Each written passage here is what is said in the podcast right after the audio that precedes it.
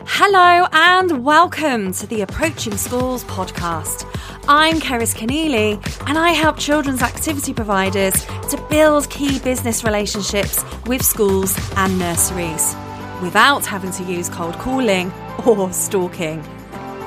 I want to help you earn a more reliable and consistent income while building your social impact and enriching children's lives with ease. So join me as I take you on a journey and let's make a positive difference together.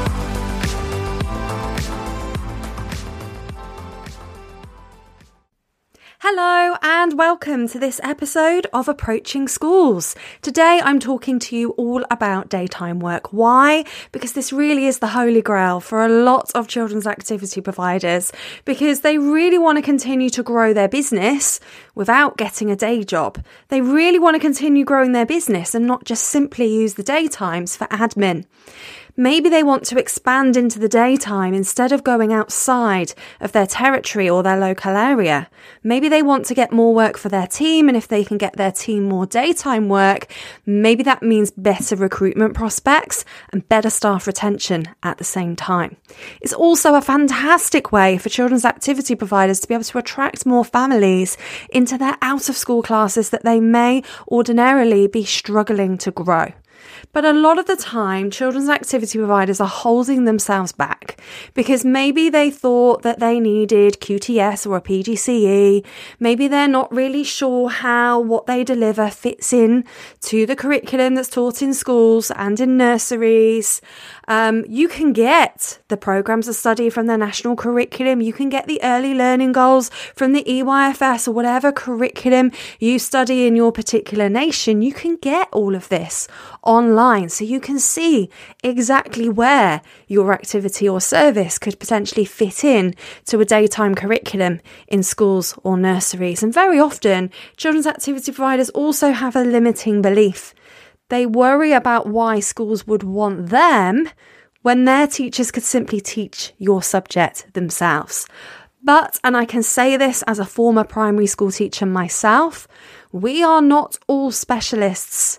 We are expected to deliver a lot of different subject knowledge, and we only did a four year degree. And we've only had a certain amount of ongoing professional development since then. So we are not specialists in everything. Chances are you are very often more of a specialist in your particular subject area because you teach it day in and day out. And you don't need to worry, and this might be a surprise to you that you don't need to worry about things like QTS and PGCE, so long as you are suitably qualified in your subject and obviously insured to deliver the activity that you are looking to carry out. So, what are the different types of daytime work then? Let's talk about the curriculum in schools first.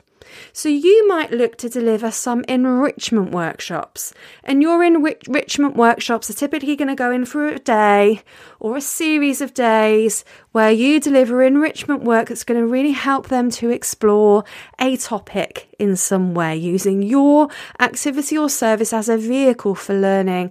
And this topic may well be cross curricular, it may well be something that the school is currently studying in certain year groups, it may even be in relation to a particular celebration that's happening at that time of year, or perhaps a theme that you know is very often being explored in schools. So, enrichment workshops are a fantastic way for you to get your foot in the door during the school day to go and deliver something that is perhaps a one off to begin with, but can later down the line become a series of workshops or become a springboard for you to upsell other activities into that school. For example, clubs or, for example, PPA cover. Now, PPA cover is planning, preparation, and assessment time, where every class teacher in primary schools needs to have around 10% of their timetable as non contact time so they can go and do their planning, preparation, and assessment, and they need somebody to cover them. This is statutory.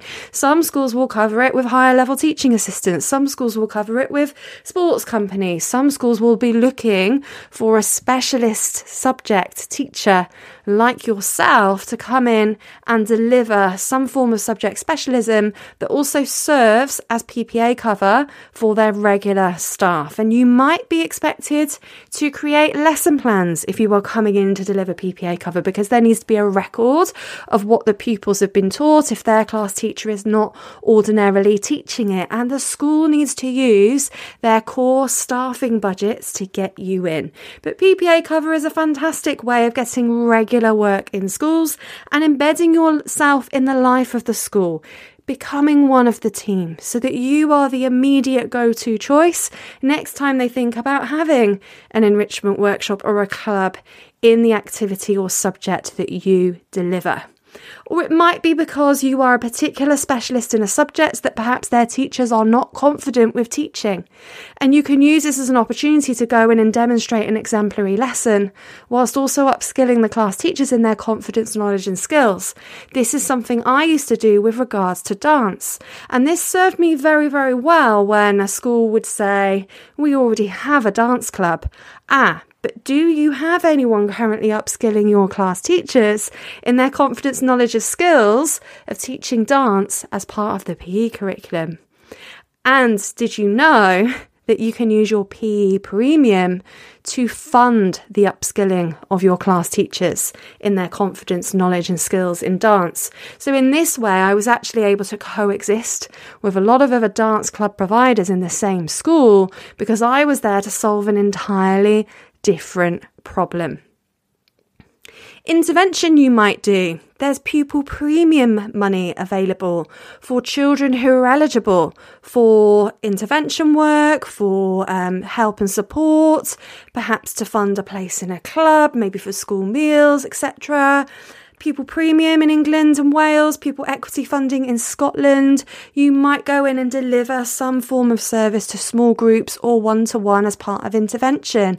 Maybe it's a form of therapy that you deliver. If you are a therapist, maybe it is tutoring. If you are a tutor, so there's different ways you can go in and help small groups or one to one on the basis that you are helping particular eligible children who have funding to help support support them with their learning. You might even go in and deliver clubs because clubs are not simply after school. Clubs can be lunchtime. Clubs can be before school.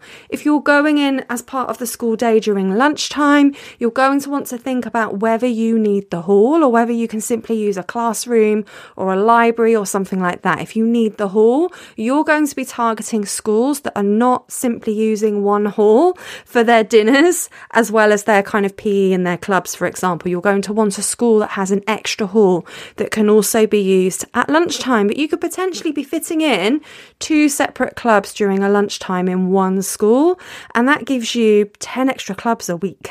so, this is something well worth thinking about. And of course, then we have our nursery. So, you have your AM and PM sessions in nurseries. And in nurseries, it doesn't just have to be one group session for 40 minutes. It might be that the nursery has several different rooms and you offer a package that encompasses all those different rooms and those different age groups of children within the nursery, depending on whether this is a large nursery, whether it's part of a chain, whether it's attached to a school, etc. So, how do we go about getting curriculum work during the day in schools? Well, those of you who've been listening to this podcast for a while will know I'm a big fan of offering demonstration lessons during curriculum time, particularly when you're looking to get curriculum work at the end of it, because you need to be able to demonstrate not only that you are fantastic at behaviour management and that your class management skills are on point, but also that you can provide progression of learning across year groups, that you can differentiate for different levels of ability, and that you can provide progression for learning across the school. So, this is something that you would be very well placed to demonstrate during a demonstration lesson. You're also going to want to have a meeting with members of the senior leadership team, otherwise known as the SLT. It's a good idea to provide a sample lesson plan at this point so you can use it as a talking point and really as a visual sales tool to show them exactly how you plan for progression of learning, exactly how you differentiate for different levels of ability, exactly how you use learning objectives and national curriculum links. It's also a fantastic idea during your meeting to demonstrate and talk about how you would track pupil progress if you are teaching a subject that the teacher has gone to do their PPA cover, for example, and you're actually there to deliver that subject. So, these are all really, really important talking points to demonstrate how you would fit your activity or service into a school that links specifically with the curriculum. So, definitely check out where your activity or service fits within the national curriculum, within the EYFS, with whatever curriculum your local schools study in your local area. So I want you to be thinking about where your subject or activity falls in terms of it being a curriculum subject. I also want you to look up some of the key objectives from the programs of study in the national curriculum or from the early learning goals in the EYFS so that you can really help pupils to meet the criteria for these learning outcomes. I also want you to think about what your cross curricular links are. So, this is not simply about thinking that, well, I do a STEM activity and therefore it falls un- a lot under science, you know, but it's actually also about thinking, well, where are there literacy links in what I do? Where are there mathematics links in what I do, etc. That may even be the same if you're a dance teacher. Yes, what you do falls very much under PE, school sport, and physical activity. However, you may also do your dance in relation to using storytelling as a stimulus. Now, suddenly it becomes becomes cross curricular with literacy. This is something you might want to think about if you're a drama teacher. Where does it fit into spoken language in the English curriculum? But equally, where can it fit into topic work of the foundation subjects, like historical characters, for example, or citizens from around the world, from a geographical context, for example? So, really be thinking about where this comes in. I want to give you an example now. I was recently speaking to one of my amazing Approaching Schools Academy members who delivers science in schools and had on the calendar that it's British Science Week coming up and a few other things that link in really well for science. But what she hadn't thought about was how she could potentially go in for Storytelling Week or for Book Day where actually what she a lot of what she does is provides um, workshops in relation to potions and this fits really nicely into stories about wizards, you know, and witches and Harry Potter and Room on the Broom and different things like this.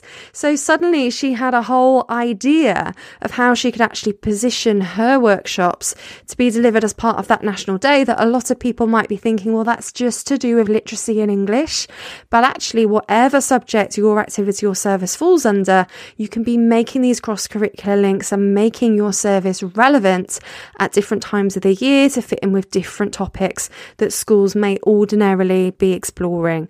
So definitely think about what your cross curricular links are because for me, as an art coordinator in a lot of the schools that I used to work in as a primary school teacher, I didn't have very much budget but I very much relied on other subject coordinators within the school to help me if I had a specialist or an external provider that I wanted to bring in to enrich my art and design topics in some way. If they could demonstrate that they also had cross curricular links with literacy, history, geography, citizenship, etc., it was much easier for the school to think about how they could pull different budgets in so it didn't simply have to be supported by the art and design budget alone. Yeah.